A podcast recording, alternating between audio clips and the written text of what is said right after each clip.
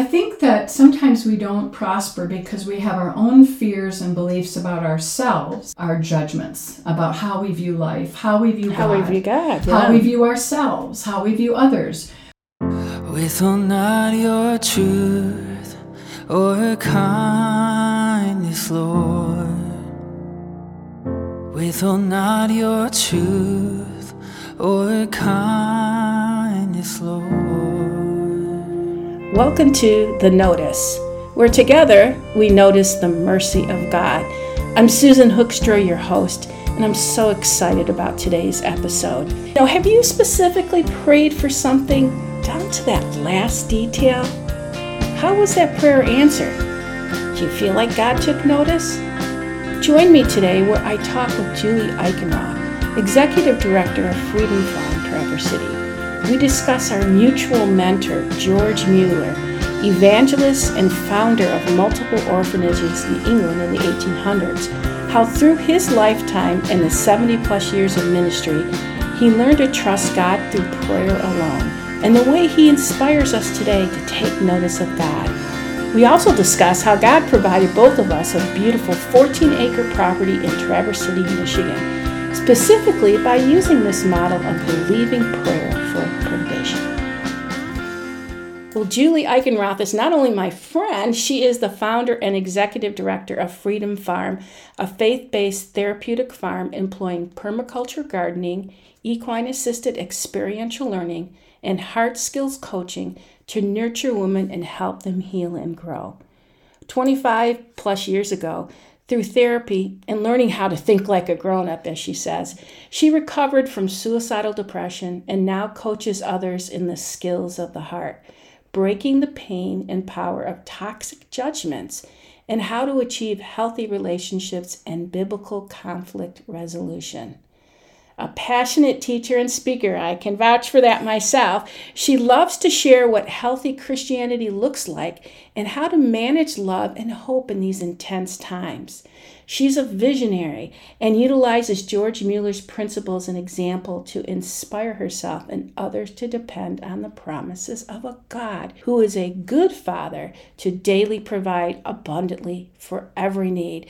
So, Julie, I am so excited to have you back on the notice because this isn't your first time, so welcome. That's right. Woohoo! Here we are. We here, here we are years later, and a lot has happened, oh hasn't it? Oh my gosh, an amazing journey together, my friend. And here we are. And, And I'm so are. excited to have you back. But I'm really excited to talk a little bit about this George Mueller guy. Okay. Like, you know, you can just say this name and it's like, who is this guy? So, what can you give us a little background on George Mueller? Sure. I had heard about George Mueller or read about him in my late 20s, and I was really intrigued by his example of starting orphanages and his teaching about believing prayer for provision. And then that kind of faded into the background. And then my husband and I, as we went through our lives together, we experienced a lot of frustrating poverty and problems just praying and getting feeling like God would provide. And so a friend posted something on Facebook, a link to an actor who was portraying George Mueller. He portrays historical characters, and in this case, he was por- portraying George Mueller. And he his speech was taken right from Mueller's own journals. Um, George Mueller journaled his whole 70 years of ministry, and he has hundreds of journals that are now um, in the museum that is in England that testifies to his work at the orphanage at Ashley Downs. So, who is George Mueller? George Mueller was a German pastor who lived in the 1800s. As a young boy, he was kind of wild and he was drinking and hitting bars and stealing and lying and getting thrown in oh, jail. Oh.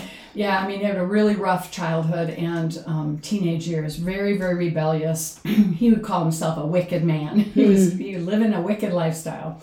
But he came to uh, from Germany to the to England to go to university. His father actually wanted him to become a cleric because it was considered a respectable job at the time. It was just like, go get a job and I want you to do this, it's respectable. So he went to university and he encountered some Christians who began to, he joined their Bible study because he wanted, he wanted to argue with them Okay. and get them to leave their faith, basically. And they won him to Christ by their sweet example and their study of the word and their prayer life. He just he was he became convinced so he became a Christian and eventually he took up a pastorate and he had been influenced by another German pastor whose name was August Hermann Francke. And Francke had started orphanages in Germany and his he had learned believing prayer for provision. So he, that's how he ran his orphanages. He just prayed and God provided. He did not fundraise. And so George Mueller began to practice these principles for himself as a pastor and in his own personal life. And then he had noticed that England at the time, you know, it was the start of the Industrial Revolution. So many uh, parents were being killed in industrial accidents because of unsafe okay. working conditions. And so there were a quarter of a million orphans Wow. in England at the time. And England didn't have orphanages because they had a judgment that orphans were street vermin. And so children, I mean, this was the times of Oliver Twist. Charles Dickens documented the abysmal conditions that orphans lived under stealing, being prostituted, dying in workhouses or insane asylums. Uh, Incredible. You know, working in, as chimney sweeps and dying in the chimneys and that kind of stuff. So he had two things going on. He was concerned for the children, but he also wanted to put a demand on God's love and his willingness to provide for the weak, the weakest and the most vulnerable in society, and those were orphans. So God put it on his heart to start orph- an orphanage. And um, he he chose right from the beginning. He did not fundraise. He never fundraised for the over seventy years he had those orphanages. He built five orphanages on a property called Ashley Downs in England, in Bristol, England. And he's supported by prayer alone. The only thing they did once a year was put out a newsletter, and all they did was tell people what they were doing. They did not advertise or run a charitable trust where you have wealthy people who get their wealthy friends to come in and support their work. They just prayed. He taught his staff to pray, and then they let God put it on people's hearts to give to the orphans. And 70 years of amazing, miraculous stories of provision So, are you saying that the basic George Mueller principle is prayer? Yeah, figure Ah, that. wow. Okay. yeah. What's that all about? prayer. Prayer. Yeah. So what what about this prayer though? Is the prayer is is it just asking God for everything you need or is it getting really specific? Well, I think you have to start from what do we think about God? Hmm. What do we believe about Him? And I think for, for myself, I believe that prayer works. You know, I'm a praying person, but back then I had a real poverty mindset. And what's a poverty mindset? You know, you can deal with poverty, but poverty of any kind starts in the heart, right? We can have conditions in our life, we grow up in poverty or whatever, but a lot of times it goes back to what we really believe, what we believe about ourselves, what we believe um, about God. And so a lot of kind of how I grew up was, you know, you you pray, you declare the Bible, scriptures, you kind of beg God sometimes. I've heard of word of faith and positive confession and all of those things, but we couldn't make it work. We just hmm. we, we struggled. Like God, we know we're doing something wrong, and of course you're always right, but we're not.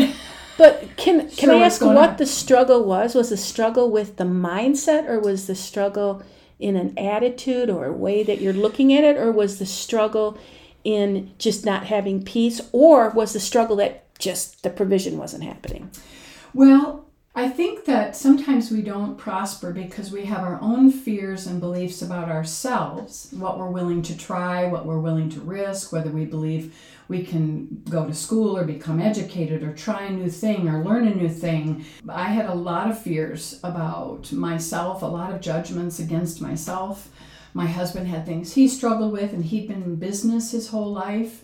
He had certain fears and things, and sometimes it's a lack of skill. You know, it is. Sometimes you're in the wrong business or the wrong, you're trying to employ a skill set you don't have. Mm-hmm. Or, you know, and we lived in a depressed econ- economy. My husband had a guitar business, and we were impacted by the fact that many people were buying stuff online now and not going to brick and mortar stores. But God's not, He's not bound by anything. Sure. Right.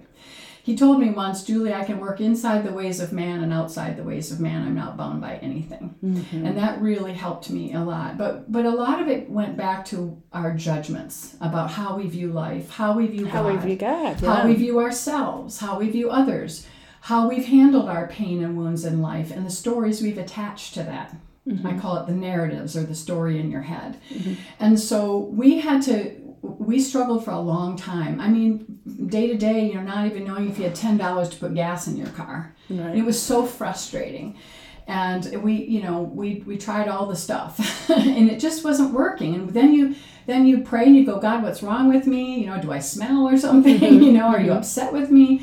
And we'd always go, well, we know you're all right, God. You're perfect in all your ways. What are we doing wrong? We just didn't know. And it mm-hmm. wasn't until I began to learn about judgments through the book How to Stop the Pain, which mm-hmm. you and I have talked mm-hmm. about a lot, and it's kind of a keystone book that I use in my coaching along with the Word of God.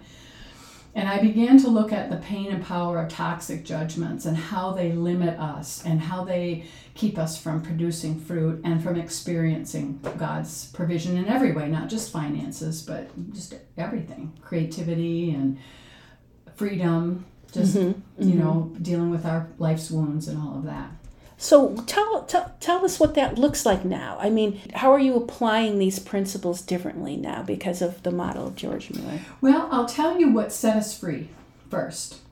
Um, three things, three main revelations that came over maybe five or ten years of time, aha moments that we had. The first was the toxic judgments one day, Dave and I were having coffee in the morning and we were talking, and I had been absorbing this message about how toxic judgments and beliefs depress us, cause pain, anxiety, torment, cycles, you know, patterns of loss and pain and, and confusion. And I just, I finally got it. And I said to Dave, you know what, from now on, I'm not going to judge God. I realized I was judging him. Mm. And and when you judge someone, you tend to move away from them. Mm. Right? And so then I realized I'm moving away from the one person who could help me. And I so I said from this day on I'm just not going to say why God. Oh, that's good. Why is the least mm-hmm. important question, really. Mm-hmm. You know, if, if bad things happen to you in life, you can scream the why at God. If He tells you the answer of why something happened, does that make it not happen, have happened mm-hmm. in your life? Does it undo it? God always answers that question with, Will you trust me? Right. So then we come to the part of, Can I trust you, God? Oh, yeah. So the first, that. thing, the first thing was, I had to, I drew a line in the sand that day and said, From now on, I don't I may not know why God is doing what he's doing, but I'm not going to judge him because I know he's good. Well, then we went to the next thing, which was we went uh, into a year long study here in town with a group of people on a leadership development program, a different topic each month. And I know I took that year long program for the one month we studied that God is a good father. Mm. And I got it. I got a huge revelation that God is a good father. That changed my whole life. I, I began to see him as good that everything he does comes out of goodness, out of kindness, out of mercy. He's far more kind than we give him credit for. And do you know what? In, in uh, I think it's the book of Luke, it talks about God is kind and merciful to wicked and ungrateful men. Okay. okay? So if God is kind and merciful to wicked and ungrateful men, how much more is he kind and merciful to us? And That's what right. does the word kind, you know what it actually means? To furnish what is needed. Hmm. The word kind means to furnish what is needed. Mm-hmm. And God furnishes what is needed to us so many times and we don't notice it. Mm-hmm. We don't see what He's doing because we're seeing through a lens that's distorted. Well, you know, our theme song for the notice, there's a line in there says, "Withhold not your truth yes. or kindness, Lord." Yes, I love that. So that is, I mean, we're we're we're actually when we trust God, we're actually trusting that He is going to yes. provide what is he going to provide? See, this is the part that gets me a little kind of a little crazy is I don't want to decide what that is. Because then I'm putting a judgment on God. I'm saying, okay, God, I want you to do it this way. Mm-hmm. But then how does that work with actually applying these specific principles? Because it, with George Mueller and the orphanages, he got really specific, didn't he? did. Yes, when So he started, how do we how do we come to terms with that kind of balance? his orphanages, he they literally prayed in every table, every lamp, every bolt of cloth, every knife, fork, spoon. He has amazing stories of how God provided when they were praying at breakfast and said, God, we need milk and bread. And someone would be knocking on the door as they were praying. And uh, a milk cart broke down in front of their their home and said, Does anyone need milk here? And then they would pray for bread and they would hear a knock on the door and uh, two bakers had gotten God had woken them up in the middle of the night and said, Bake bread for the orphans. So when we don't judge God, all kinds of creative solutions begin to appear. And so that of the uh, first to learn not to judge God made a decision. It was non-negotiable. I don't care how much pain or confusion I'm experiencing. I'm not going to judge Him. Then I learned that He is good. Okay, and so when I started to relax, I started to understand that um, I could wait on God. I could wait and expect Him to be creative. Um, I could I could understand that his motive toward me was always kindness and always for my good. I began to see that he was a God of growth, so that he enjoyed my growth process and wasn't judging it all the time. Mm-hmm. And that was a huge aha for me Yeah, also. yeah, yeah. And then the George Mueller piece came in to play. And so those three things really helped. And oh, also the fourth thing would be the passage in Second Corinthians 9 that talks about giving, being a cheerful giver, giving without compulsion. And I realize that all things need to come from the heart. You know, and why is it that we want to trust God for everything except our provision or our giving, let's say, but we have to have a formula to do it? Well, don't you think sometimes that we've been raised, especially in the, I call it the World War II generation or whatever, we've been raised that the American dream, you are dependent, you can provide, mm-hmm. you are the one who goes out and gets Yeah. the job and gets the money and buys the house and, and do, does all these things. But in reality, in God's economy, that's not the case because everything comes from the giver, mm-hmm. which is mm-hmm. God. So exactly we get these gifts from God, but when we're caught up in, okay, well, this is the only way that this is going to play out because that's my experience. Mm-hmm. And I think sometimes, don't you think we get caught in my experience? Mm-hmm. this is what my experience was growing up, so therefore it's mm-hmm. going to be my experience now. And God's saying, well, no, there's a new experience. Mm-hmm. And I want to introduce you to that. I think that's one of the things that I was blessed by by learning more about George Mueller was God has this whole thing planned out and he knows what you need before you ask it, but you still ask it because you're that's an act of faith. It's an act of trust, mm-hmm. right? Yeah. You know, and, and when I work with people in the growing, you're a people grower too, so you get this. And I work outside, so I work in gardens, and God taught me some of his principles of growth. And one thing is, it's right there in Genesis in the first few chapters, is that all seeds bear after their own kind, right? And that everything produces fruit after its own kind, right? So, and then Jesus, you add to that that Jesus said, We shall know them by their fruit. And in that case, he was talking about false prophets, but the principle bears across across the board. We know people by their fruit, by what they do over time, like a track record. Mm-hmm. So therefore, we can also know God by his fruit. And so I began to see that God had a track record with me mm. Oh, really? that he yeah that he actually provided when i asked him but sometimes when i didn't ask him he had a good track record of being a good god with me and so i and as i realized that and realized that i had been judging him according to my own distorted lens you know the grid that i saw him through he was like why don't you let me speak for myself why don't you let me show you who i am So you pivot from this this attitude of what am I doing wrong? Why aren't you providing? To okay, God, I'm just going to experience how you're going to provide. Mm-hmm. I know you're a good God. I know you're going to do this.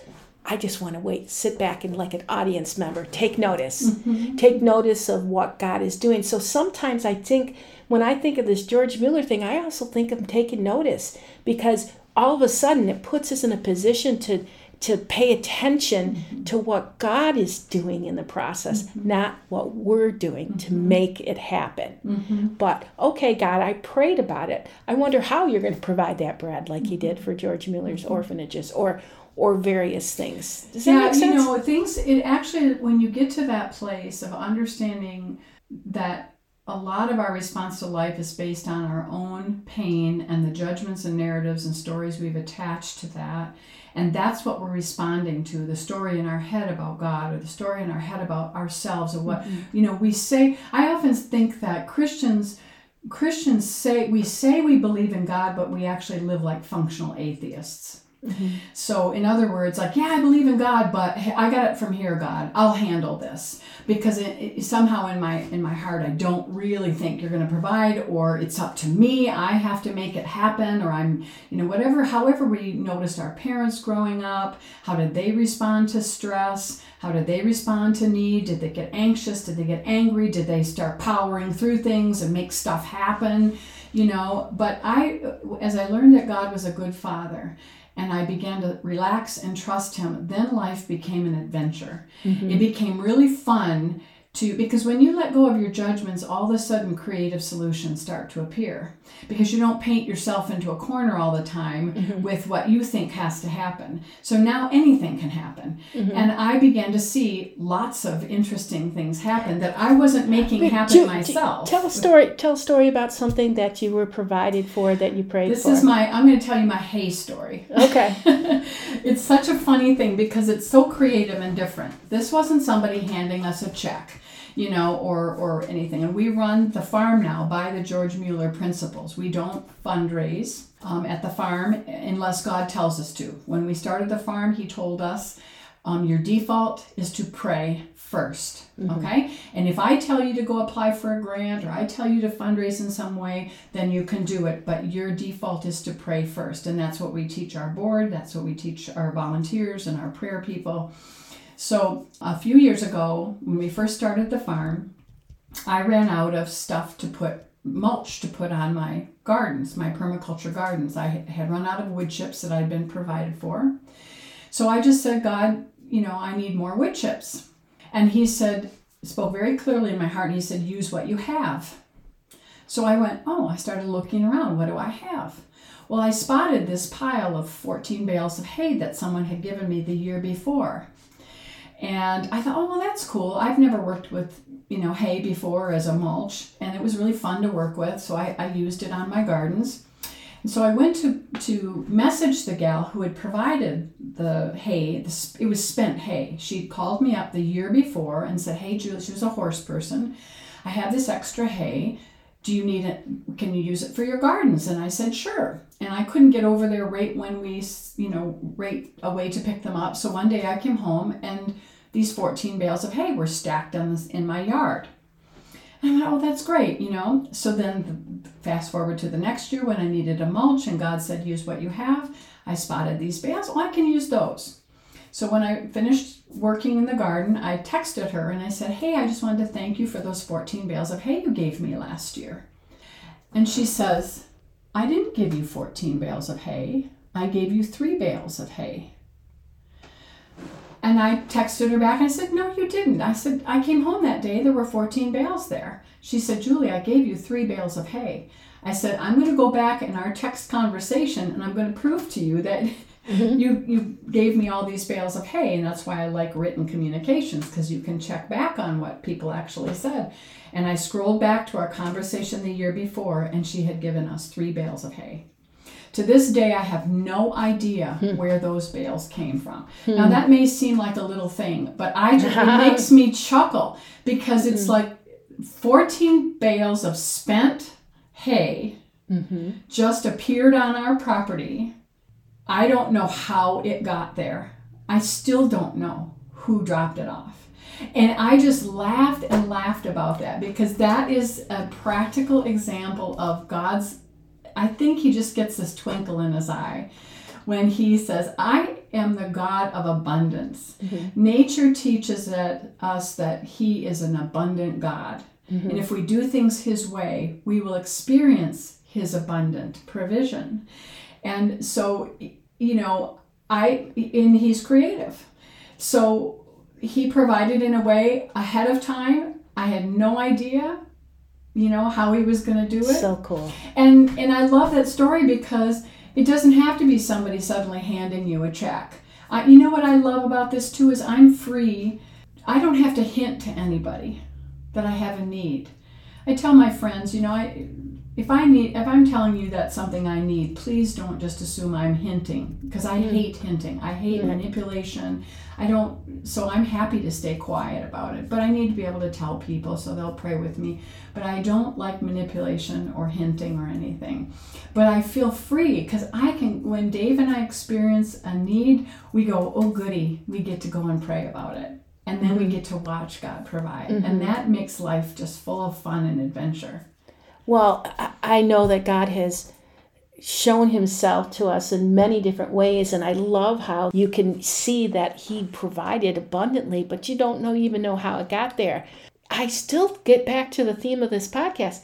We have to notice what he's doing. And, and I think when we put ourselves in this position of trust and faith in God and his goodness, then we start realizing, hey, something cool is coming down the pipe. You Something's know, you happening. Asked, you know, is it about provision or watching God take notice? It's both. We feel seen and loved and cared for by God. And in very specific, intimate, and personal ways. And we, and you know, in my work, sometimes people pay me for my coaching or my services, and sometimes they can't. That set us free because when you're in ministry, it's all about where's the next dollar going to come from, you know? And the way I view it now is I have a father who has abundant provision and inexhaustible resources. I don't care where it comes from. I, if, if somebody wants to work with me and she can't afford coaching services, say, but I feel led to say yes to her request for coaching, I, I'm like, God, I don't care where it comes from. You move piles of money and piles of mm-hmm. resources mm-hmm. all mm-hmm. around the earth every single day. Mm-hmm. As long as my bills are taken care of, I'm free to let resources flow through my hands. I'm free to say yes to anyone I want. I can say no to someone if I want. And and but I don't have to worry if they can hand me a check. And also, it's not just the physical provisions, but it's the provisions of your emotions or your heart or uh, you needing validation or affirmation yes. at a certain time. I have one story that where I was uh, I was going through a divorce and it was really really tough. It was really tough, and I was spending days talking to lawyers and working things out. And I came into a small group setting, and I sat down at the small group setting, and one of the women in the group just came up to me and just started stroking my hair. Wow. And it was just a lovely gesture. She didn't say a word, but in that moment, I felt noticed by God. I felt like He provided something I needed. Like, I know it's tough, hon. I'm with you. And it that I mean, yes, He used another person to do that, and, and God will do that. He'll use other people to help uh, provide for us, mm-hmm. or provide whatever it is that we need, whether it's you know work working on the farm or whatever it is. But at the same time, He's just it, it's it's like this big, huge hug from God mm-hmm. that we miss out on if we don't surrender that concept of what he's doing and how he's doing it and and when he's doing it mm-hmm. because i think this is one of the things i learned through the george mueller principles is just wait it's going to happen when it happens. Mm-hmm. And of course, we've got this really cool story that I think we're going to share on our next episode because we're going to do a part two of this. And that is how God provided this 14 acre property that we're sitting on right here today. It's a 14 acre property, and um, it's now the home of Freedom Farm and Affirm Ministries, which mm-hmm. is the ministry that I head up. Mm-hmm. And we're joining to we joined together on forces. In this, I'm going to tell you, folks listening out there, I can't wait to share the story about what God did to bring this together. Because these, yes, it's details, and yes, it's little things here and there. And we did start journaling just like George Mueller. If we if we could just tie this up in a nice, neat little bow for today, what do you think you would want to say to our listeners out there about our God? I'm going to preface this statement, this quote from George Mueller, with a really quick idea. And that is that often we feel ashamed of our need. Need feels vulnerable. Mm. Need feels shameful. And so, what do we do when we have need? We either feel despair and hopelessness, or we better fire up our resources and we better get to work and roll up our sleeves and make it happen, right? Mm-hmm. Yeah. Um, it's true. Or we, when we pray to God, His willingness and ability to provide for us is dependent on how good we are mm. right? And how well we've done everything. Yeah. How how what a perfectly formulated prayer we've had. But I love this quote by George Mueller. I put it on our website on the Statement of Giving page. If you want to read more about George Mueller, you can go to that page, and I'm sure Susan will put a link at the mm-hmm. end. But this is a great quote by George Mueller that I absolutely love. God does not answer prayer because we are good. God answers prayer because He is good.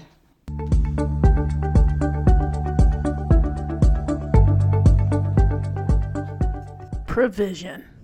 Just one of the many ways God takes notice. As someone who grew up in a low socioeconomic household, I often wondered why some received more than others. I often wondered why we had to struggle. And for years, I struggled with having to struggle. But as my relationship with provision changed, I began to recognize that it was my relationship with the provider that changed. As Julie described, sometimes it can be more about our view of God than the actual provision. I love Luke 12:24, where it tells us, "Consider the ravens. They do not sow or reap. They have no storeroom or barn, yet God feeds them and how much more valuable you are than birds. I love this verse because it says the birds don't sow or reap. That means they didn't do anything to receive God's notice.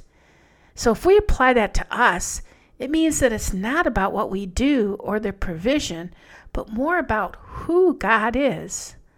What freedom there is in that perspective.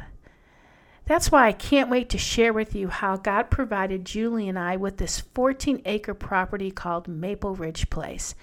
Be sure to tune in to the next episode where we talk about all God did and is doing to provide a place where we can celebrate His presence through ministry activities. Because it is His presence which provides our healing. So if you just can't wait, be sure to Google Freedom Farm Traverse City or Maple Ridge Place Traverse City for more information. And friends, I have to admit, I've really missed you. With the purchase of the property, you've noticed that I've had to take a short break from the podcast. But I'm excited to get back to it and to welcome Julie as a regular contributor. Be sure to listen in, press that subscribe button, and be sure to share the podcast with your friends. until next time, take notice.